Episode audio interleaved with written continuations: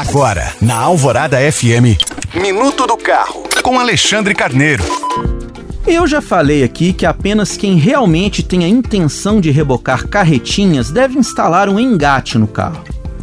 Isso porque esse acessório traz algumas desvantagens e, ao contrário do que muita gente pensa, pode potencializar os danos em caso de colisão e até comprometer a estrutura do veículo. Mas você sabia que nem todos os modelos de automóveis são homologados para rebocar? Pois é. O próprio projeto do veículo precisa prever os esforços e as cargas que a estrutura da carroceria vai suportar durante o reboque. E em determinados casos, os fabricantes simplesmente não preveem esse tipo de utilização. Então, quem costuma puxar carretas deve escolher um carro que esteja apto a esse tipo de uso.